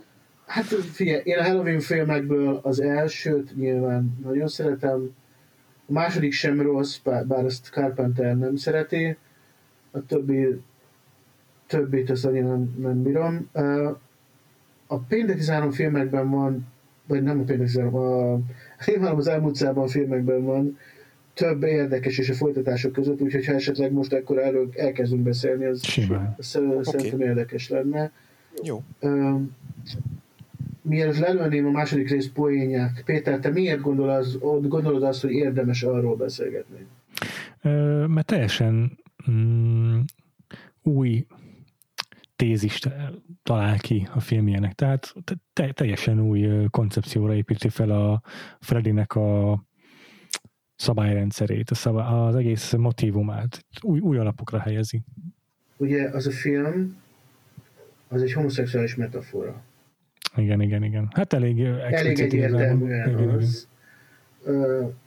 De meg, meg nem csak az, hanem a, a, ha, én, ha én, az én értelmezésemben nem csak az, hanem a, a szexuális úton terjedő betegségeknek is egy metaforája. Ö, ez érdekes, érdekes elgondolás, nem, nem vitatom. Ez kimondottan egy érdekes gondolat.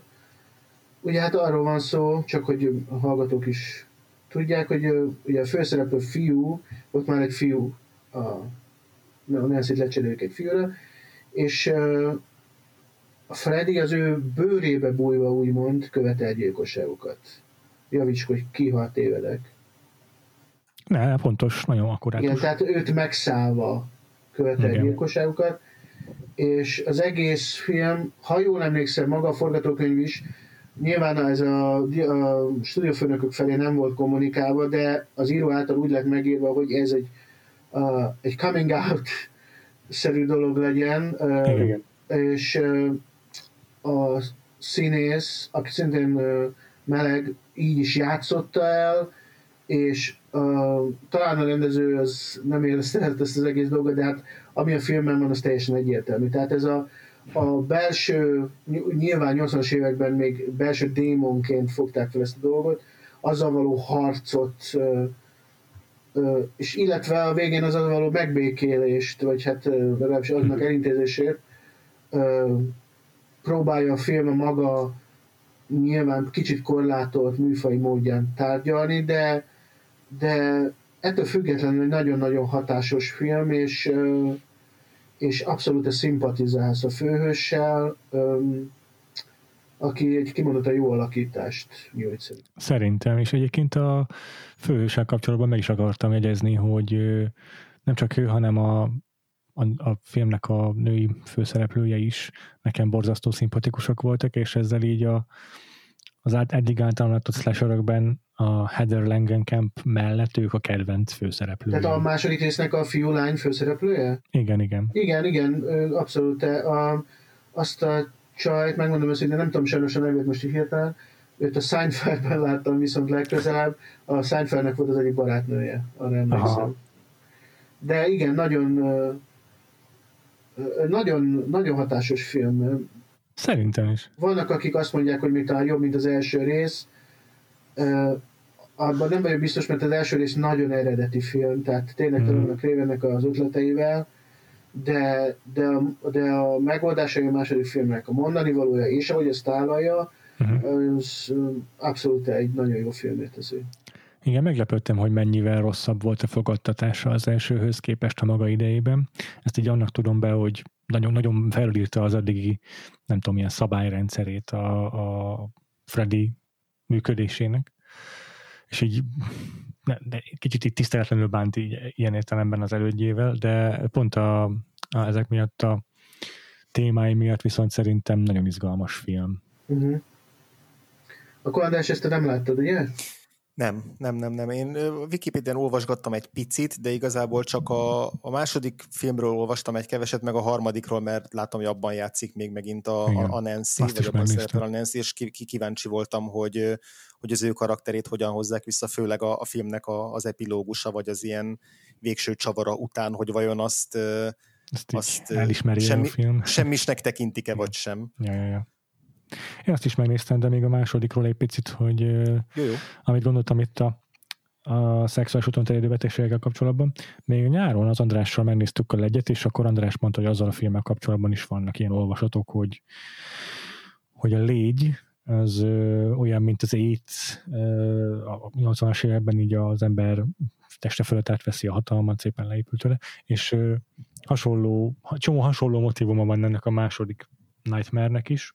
De várj, azt hadd kérdezem meg, hogy hogyan metaforája a szexuális úton terjedő betegségnek, hogyha a főszereplő a szűz végül a filmben?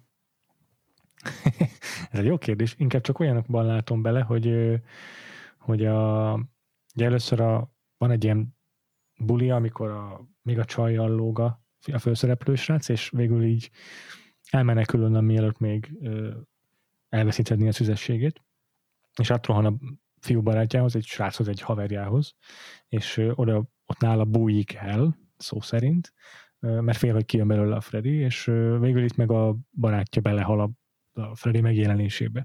És igazából lesz, hogy, hogy, hogy így kibújik belőle a Freddy, és ezáltal meghalnak azok a személyek, akikkel ő ilyen homoerotikus kontextusban meg találkozik, például az edzője is, ezek miatt gondolom ezt egy ilyen STD metaforának. Jó, persze, mondom, én nem vitatom ezt, ez totálisan egy valid olvasat. Meg szerintem a, a, a, azért is lehet ez egy, ez egy teljesen jó olvasat a, a, a filmnek, mert hogy nekem ami eszembe jutott a, a, már az első rész után is, mint egy ilyen nagyon-nagyon egyértelmű ö, utódja ennek a filmnek. Érdekes, és így, ahogy nézzük a, a klasszikusokat, most egyre több modern horrorfilmben látom, hogy igazából úristen ezerszer többet vett át ezekből a klasszikusokból, mint gondoltam.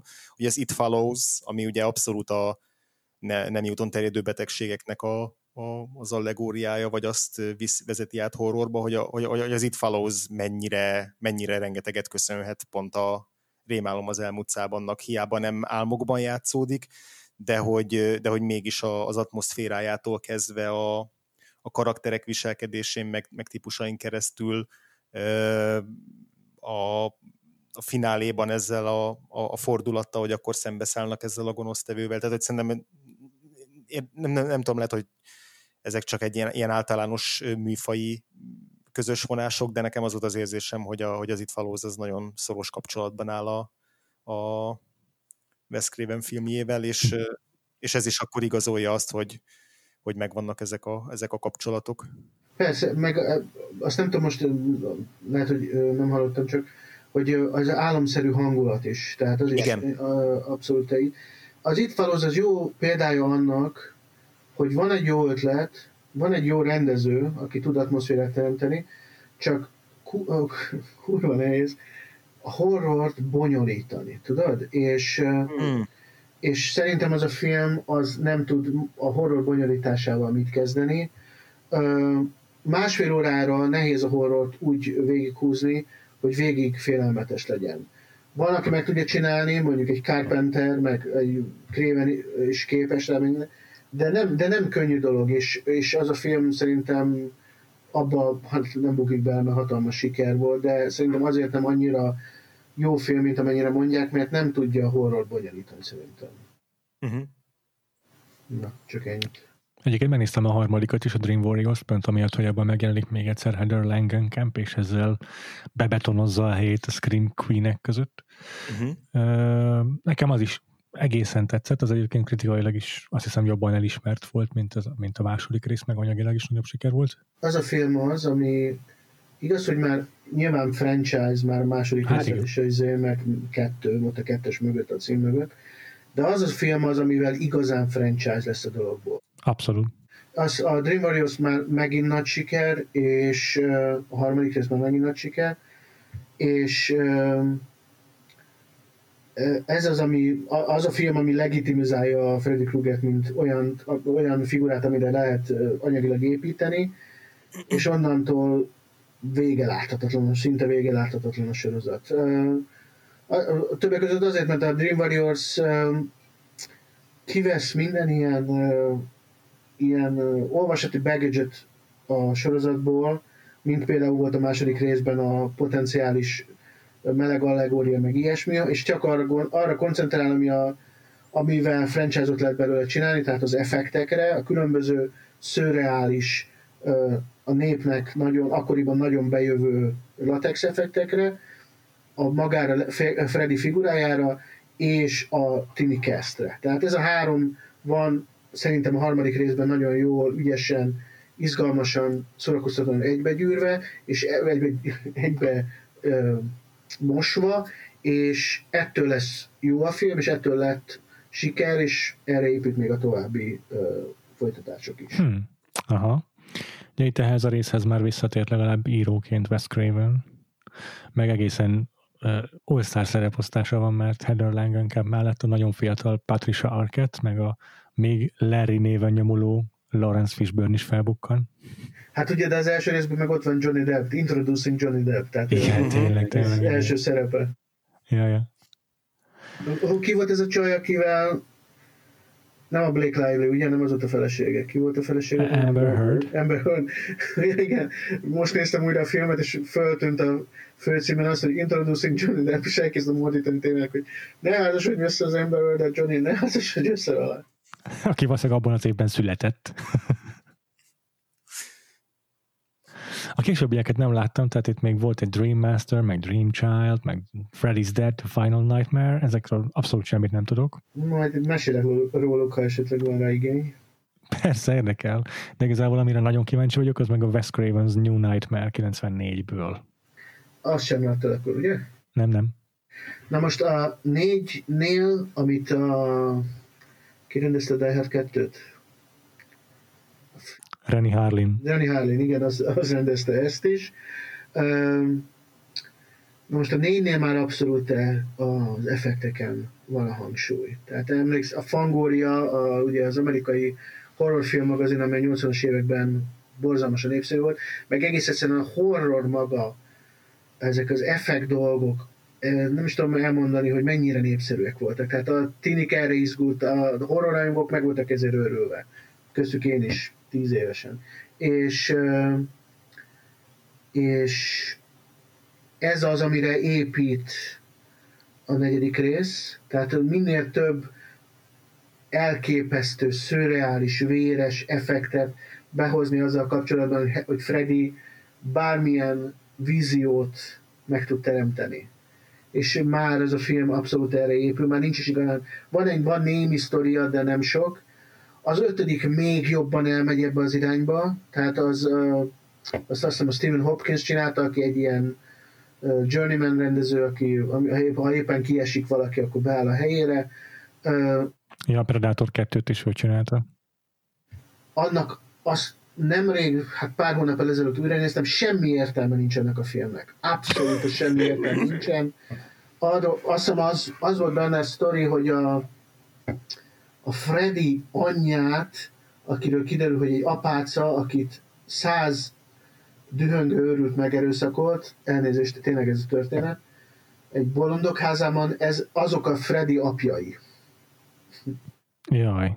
és és és ez e körül mozog az egész sztori, csak nem emlékszem már pontosan, és uh, Freddy valahogy ilyen megtermékét valami kis ugye, mentális módon, és az terhes lesz a Freddy gyerekében, hihetetlen baromság az egész, semmi értelme az egésznek, és ez is, mondom, ez a, ez a nonsense story is csak így elnavigál az elképesztő effektek között, az elképesztő halálnemek között, amik, amik, amik őrületesek. Tehát a, a, annyi pénzt kerestek az effektmesterek ezekkel a Nightmare on Elm Street filmekkel, hogy ez fantasztikus, és megérdemeltem, mert ők tartották a vízen az egész franchise-ot. Ezt nagyon durva, ezt nem gondoltam. A hatodik rész az a 90-es évek elején történik meg, amikor már mindenkinek tele van a fasza és egyéb ne, nemzőszerve a Rémálom az Street franchise Akkor már tényleg a, tényleg a 90-es évek elején mindenkinek tele volt a töke horrorral, mert ezek a franchise-ok megölték a, a műfajt a 80 Hát de csak számoljunk utána, a 90-es évek eleje, hatodik rész, a 84-ben indult a franchise, tehát éves szinten jött ki egy epizód. Na jó, de és 80-as évek közben megmentek végig a lehet, hogy 80-80-82 volt a csúcspont, de attól függetlenül még a 80-as években végig slasher egymás után, orba szájba.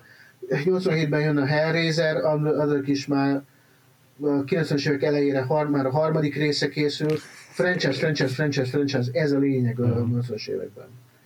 Na mindegy, és akkor jön a hatodik rész, amivel már a New Line is be akarja fejezni végre ezt az, ezt az egészet. És az a címe, hogy Rémán elmutában hat, Freddy's dead. Freddy meghal, Freddy halott.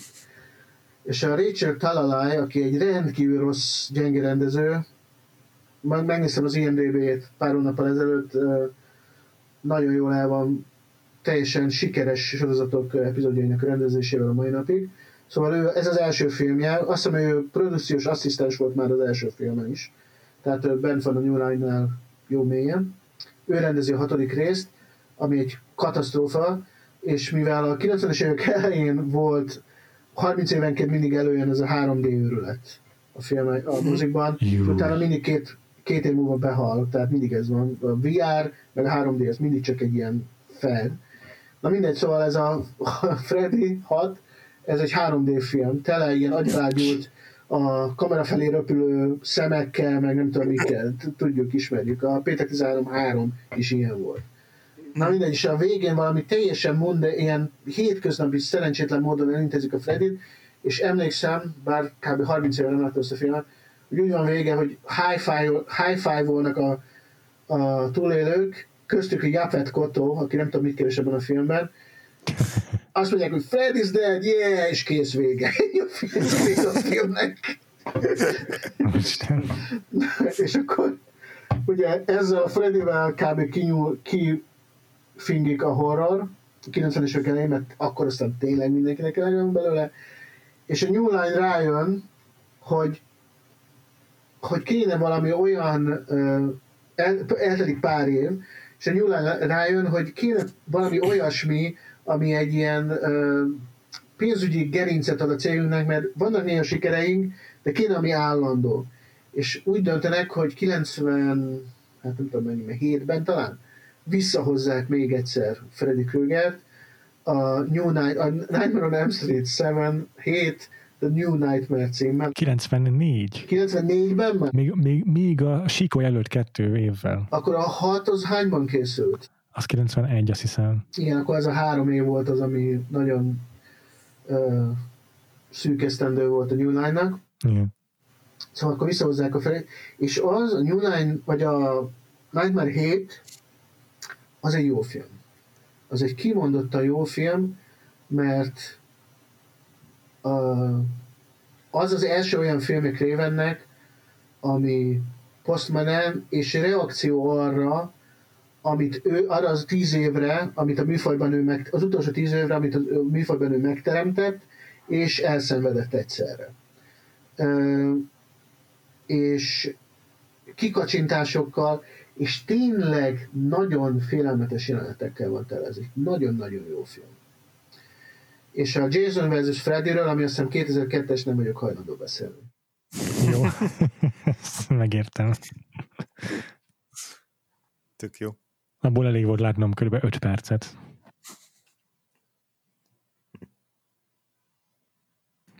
Viszont az biztos, hogy ezt a New Night, mert ezt, ezt, ezt meg fogom nézni, meg fogom pótolni. Abban újra csak a Heather Langenkamp a főszereplő. Ja, igen, azt, ott, ott viszont már önmagát játsza, sőt azt hiszem, hogy Wes Craven is, ugye? Na igen, pontosan, hát itt az egyik kikacsintás, hogy már saját magukat játsza.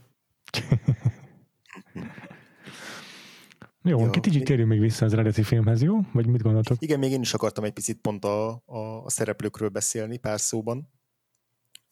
Már eddig is szóba kerültek, de hogy, de hogy még, még, még inkább kiemelni egyrészt a, a, a Nancy karakterét, meg a, a Heather Legenkemnek a, az alakítását, mert hogy tökéletes, hogy a, a film eleje felé még így azt éreztem igazából mindegyik tinédzser karakternél, hogy a, a Wes Craven még nincs a színészvezetési képességei teljes birtokában, tehát hogy ilyen mm, nagyon mesterkéltek a, ezek, a, ezek a figurák, és aztán nem tudom, hogy a film alatt belejöttek, vagy én jöttem bele, vagy én nem kezdtem el nem foglalkozni ezzel, de hogy de egy, egy idő után meg azt vettem észre, hogy a, főleg miután már csak a, a Heather Langenken meg a Johnny Depp maradtak a, a fiatalok közül, hogy, hogy, hogy, hogy, hogy tök jók mind a ketten, főleg a, ugye a Heather, tehát hogy nem csak maga a karakter a jó, nem csak az a jó a Nancy-ben, hogy ilyen proaktív, hanem valahogy ez a nagyon hétköznapiság a, a, a Heather Langenkennek, hogy tényleg így elhiszed, hogy hogy így ő csak egy átlagos tinédzser, sőt, eleve azt elhiszed neki, hogy tinédzser, és nem úgy néz ki, mint a Rod, a Nick Corry, aki olyan, mintha 35 évesen próbálna eljátszani egy tinédzsert, ugye ő a, a bőrkabátos Ilyen ö, ö, haverja, a, vagy a barátja a, a Tinának, akiről van egy-két jó poén a filmben, a, az egyik rendőr az úgy, úgy, úgy jellemzi, hogy egy ilyen zenész típus, drogozik, meg verekszik. Igen, a, a Heather Langenkamp divat azt mondani, hogy rossz színésznő, és hogy rossz az az alakítás, kimondottan rossz abszolút nem értek vele egyet. Nem állítom, hogy egy profi alakítás lenne, de egyáltalán nem művi, egyáltalán nem túlzó, és pontosan olyan, amilyennek, amilyennek egy, egy tínédzser elképzelsz, hogy itt viselkedik mondjuk egy ilyen teljesen fantasztikus szituációban szerint. Igen, igen, tehát én azt hiszem, egy, egy teljesen önazonos alakítás és, és ami nagyon fontos ennél a karakternél, meg az ő történeténél, hogy, hogy nagyon jól át tudta adni nekem ezt a, azt a fajta kétségbeesést, ami ilyen plusz rétege a horrornak, hogy ez a senki nem hisz neked, meg hogy igazából mindenki cserben hagy. Tehát ez a fajta ilyen gaslighting, ami, aminek folyamatosan ki van téve a családja, meg, a, meg mindenki által gyakorlatilag a, a Nancy, az egy ilyen plusz nagyon erős frusztráció így nézőként, és az, hogy őt minden pillanatban lekezelik azzal, hogy ő, ő csak hisztérikus. Még azok is, akik egyébként, ugye a szülők, akik pontosan tudják, hogy ez a Freddy Krueger, ez, ez ki volt, csak ugye úgy feltételezik, hogy jó, álmokban nem gyilkolázhat, meg az, az, az, tehát az, az kamu, de hogy, de hogy azzal együtt, hogy ők, hogy a szülők osztoznak egy ilyen közös bűnben, amit a, a Freddy Krueger megbosszul a, a gyerekeiken ö, álmukban, an, an, annak ellenére gyakorlatilag lépten nyomon folyamatosan őt ö, tehát így kórházba dugják, meg, meg, meg elbagatelizálják az összes kérdés, összes félelmét, meg összes aggodalmat, tehát szülőként még, hogyha nem is hiszed azt, hogy a, hogy a gyerekedet ténylegesen meg fogja ölni valaki az álmában, és ez a valóságban is meg fog történni, de akkor is így gyakorlatilag minden egyes félelmét így, így lesöprik az asztalról az egész film alatt, és szerintem ennek a, ennek a ilyen folytogató érzését is nagyon jól át tudja adni a, a, a header. Uh-huh. Egyébként az elején is annyira, én, én is szkeptikus voltam vele kapcsolatban, mert kicsit modorosnak tűnt, vagy nem olyan e, hitelesnek, de a végre én is teljesen megszerettem Heather Langenkampet. Nagyon, nagyon. Igen, egy, John, John, egy, egy, egy szimpatikus alakítás, mert egy mhm. szimpatikus embertől. Ez az, ennél többet egy ilyen filmnél, főleg egy ilyen ennyire low budget filmnél, mert ez az, az volt, nem nagyon lehet kérni szerintem. Teljesen egyetértek. És mit gondoltok akkor a Johnny Deppről? Igen, azt akartam mondani, a Johnny Depp pedig tökéletesen hozza ezt az iszonyatosan dühítően semmire kellő srácot.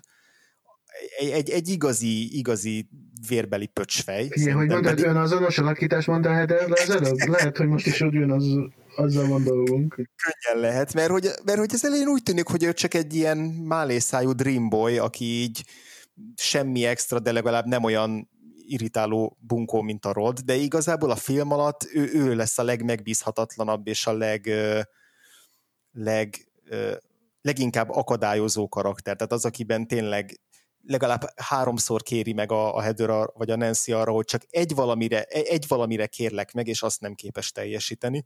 És ami miatt így szerintem érdekes, hogy nem tudom, hogy a forgatókönyvben is benne volt-e, vagy a Johnny Depp tette hozzá a film elején így az alakításával egy ilyen karakter árnyaló pillanat, hogy amikor legelőször beszélget a, a négy tinédzser karakter, még mindannyian életben vannak, és először osztják meg egymással azt, hogy mit álmodtak, és ecsetelik a részleteket, akkor van egy pillanat, amikor a kamera odavág a Johnny Depp arcára, és így látszik, hogy ő pontosan tudja, hogy miről beszélnek, hogy ő is ezt álmodta, de egy büdös szót sem szól egész film alatt erről, sőt úgy tesz, mintha csak hülyeségeket beszélnének, és ettől egy végtelenül görény figurává válik, és nem csak egy ilyen szerencsétlen alakká.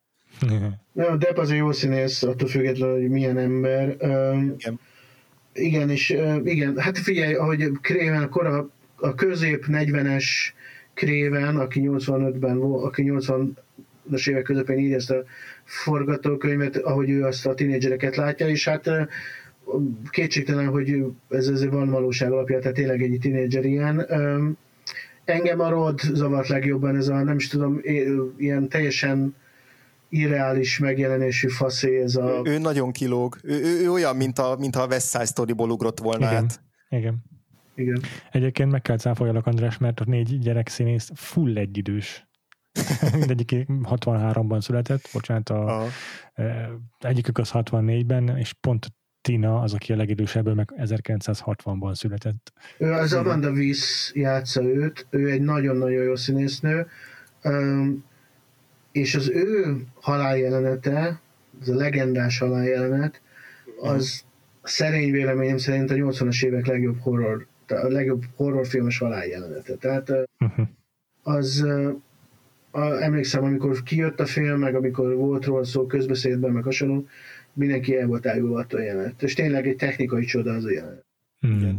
Én, én bevallom, én nem számítottam rá, hogy ilyen operai haláljelentek lesznek ebben a filmben. Tehát így tudtam, hogy hogy néz ki a, ki a Freddy, tudtam, hogy ott vannak a kis izé, ö, mik, na, mik azok kések, a, a késpengék a, az ujjain, tehát így nagyjából gondoltam, hogy mire lehet számítani, de az, amikor, amikor ott fölkúszik a falra, meg a mennyezetre sikítva, és elkezd ömleni a vér, az engem teljesen váratlanul ért, és ilyen nagyon, nagyon Fél mondom, a harmadik hatásos. résztől az egész sorozat ebből él, tehát ezekből értem. a jelenetekből. Értem, Persze a értem. többi slasher film is, de, de a Nightmare főleg. Tehát a Nightmare az arra megy rá, hogy mivel a Freddy az álmokban operál, úgymond, uh-huh. ezért minden lehetséges, és abszolút nem normális, őrült, szürreális, abszolút szürreális jelenetek és nem csak gyilkolással kapcsolatban, hanem a világformázással kapcsolatban is ilyen abszolút szürreális őrület az egész sorozat, ami miatt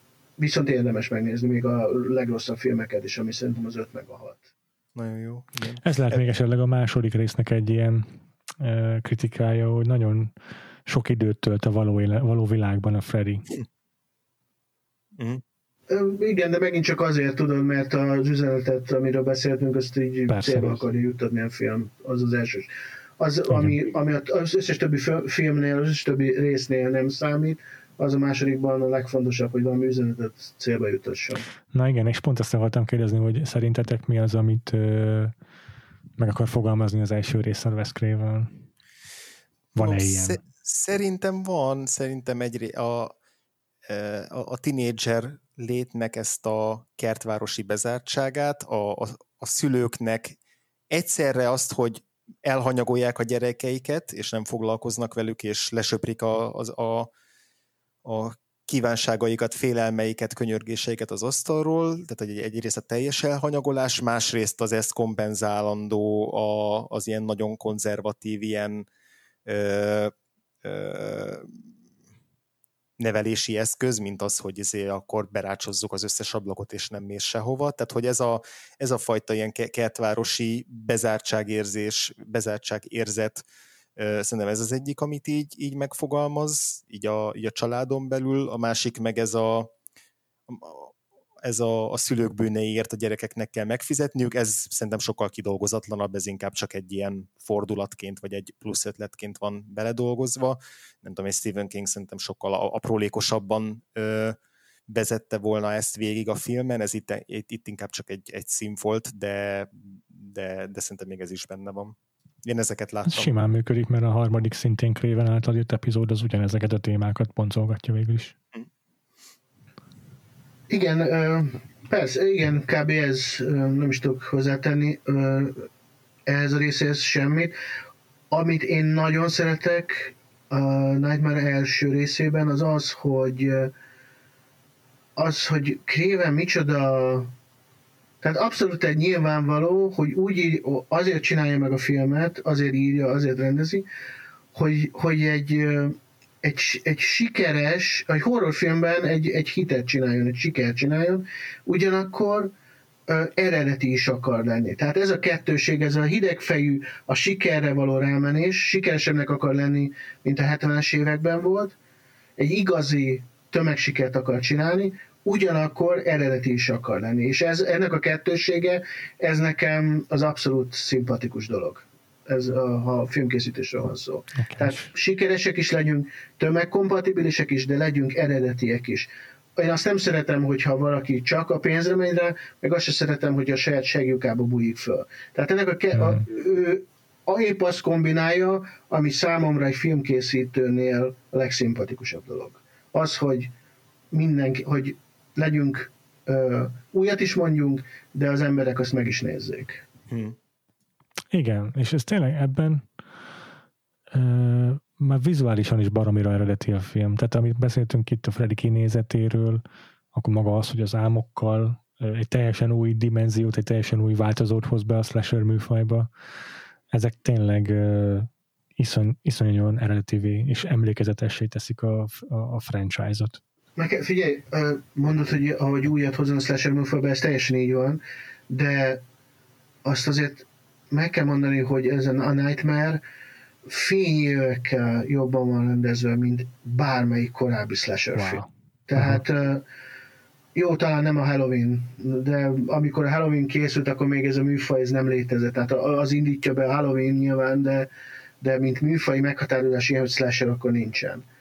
De yeah de a 78 és 84 között elkészülő filmek közül egyik sincs úgy megcsinálva, mint akár, vagy a Halloween, vagy a Nightmare on Elm Street. Tehát sokkal, sokkal jobb. De egyszerűen um, elsiklunk a szakmai tudás fontossága felett, csak azért, hogy valami franchise skatujába betuszkoljuk őket, pedig nem szabad, mert attól annyira jó a film, hogy, hogy nagyon tehetséges ember rendezte meg.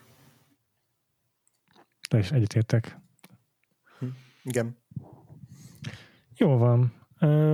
Be- bocsássatok meg, az Mondd. utolsó egy percről beszélhetnénk még egy... Pont ezt akartam jó. mondani, jó. hogy mit gondoltok róla. Jó-e, hogy ott van, nem jó, tök mindegy. Szerintem egyébként a finálé is egy kicsit bullshit, tehát hmm.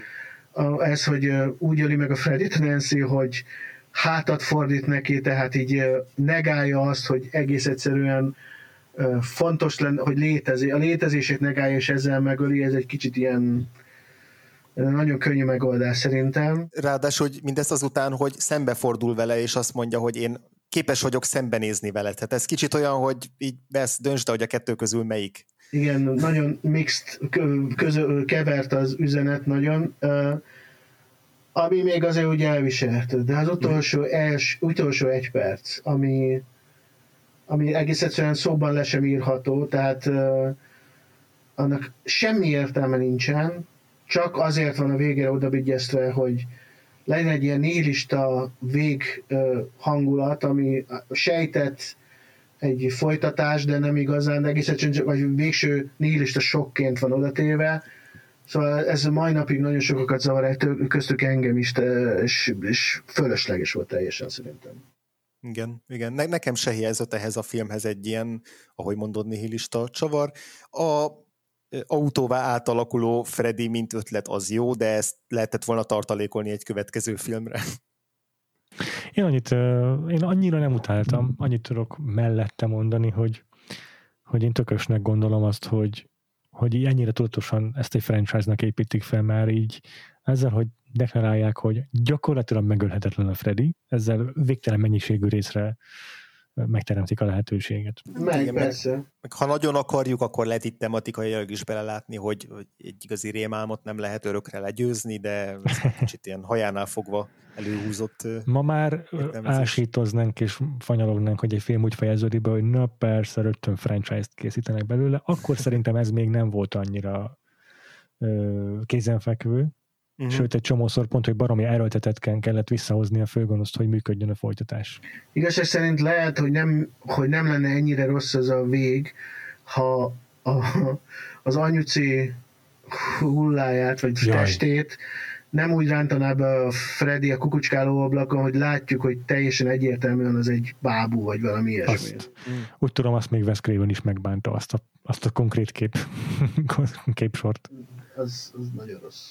Egy triviát még elmondok nektek, Heather Langenkamp a kevésbé ö, színészkedik az utóbbi időben, és sokkal inkább foglalkozik azzal, hogy a saját ö, maszkmesteri stúdióját üzemelteti, és rengeteg kortás horrorfilmben működött közre ilyen maszkmesteri szerepben.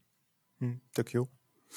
Én még csak két ö, jó poént, vagy jó geget akarok kiemelni, így teljesen random.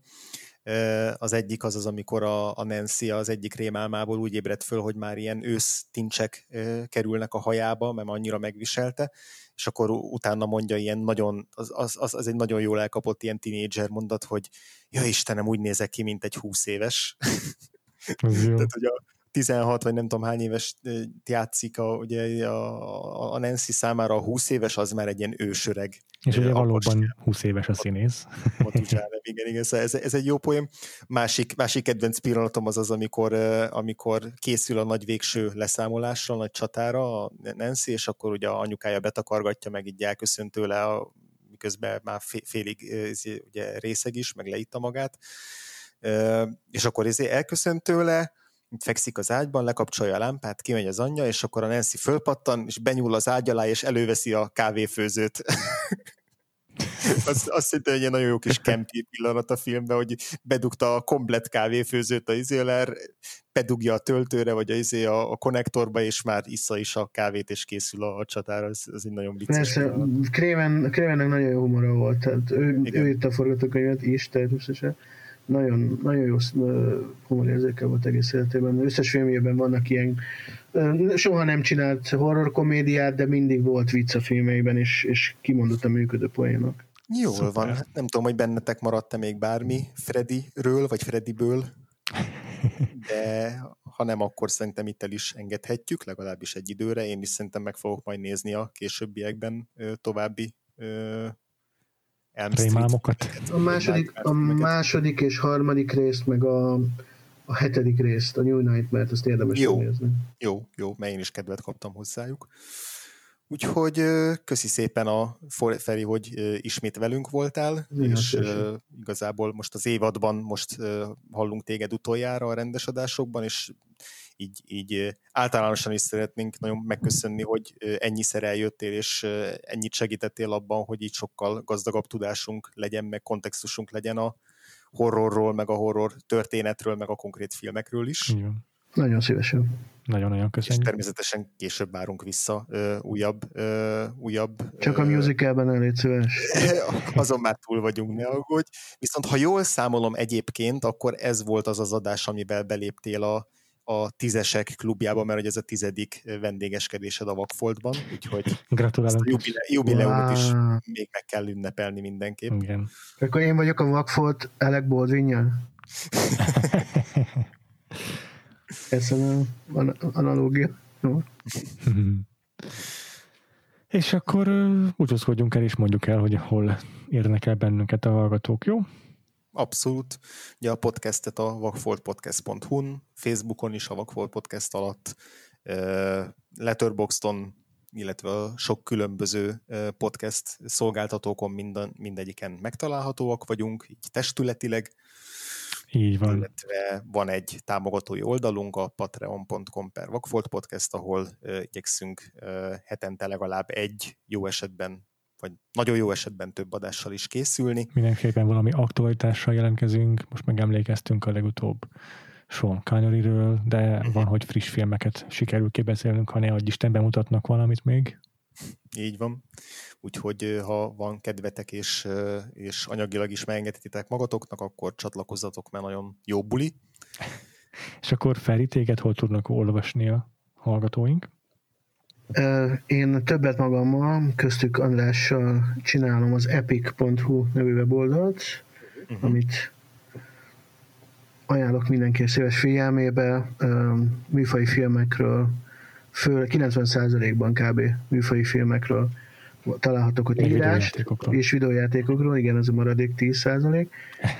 Uh, illetve Twitteren a Vostri név alatt W-O-S-T-R, mint Ricsi és Y lehet engem megtalálni, ahol mindenféle uh, szorongás csökkentő üzemet kiadom magamból. az Epic.hu az András éppen most kezdett egy John McTiernan maratont, és ezt nem is mondta, amikor a Sean Conneryről beszéltünk, és most nagyon mérges vagyok.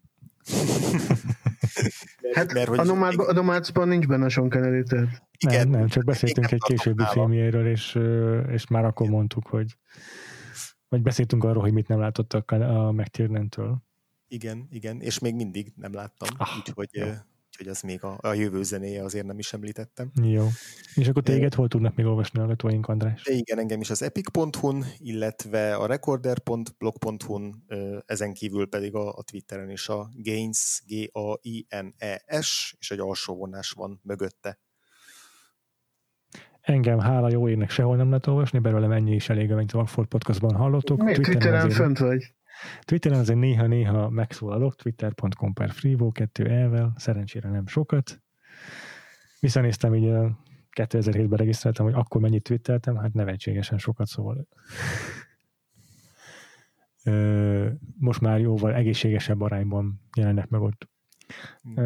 Ezen kívül András elmondta több értékségünket szerintem, úgyhogy már csak a búcsú maradt hátra. Jövő héten találkozunk egy, hát horror műfajjal, inkább csak uh, szegről végről kacérkodó filmmel. Ez a Henry, egy sorozatgyilkos portréja, de legalább megnézhetjük a főszerepben Michael Rookert. Így van, pontosan. És aztán még van néhány adásunk a horror évadból, de most már igazából ráfordulunk a, a nagy fináléra az évadunkból. Úgyhogy tartsatok velünk addig is. Sziasztok! Sziasztok! Sziasztok!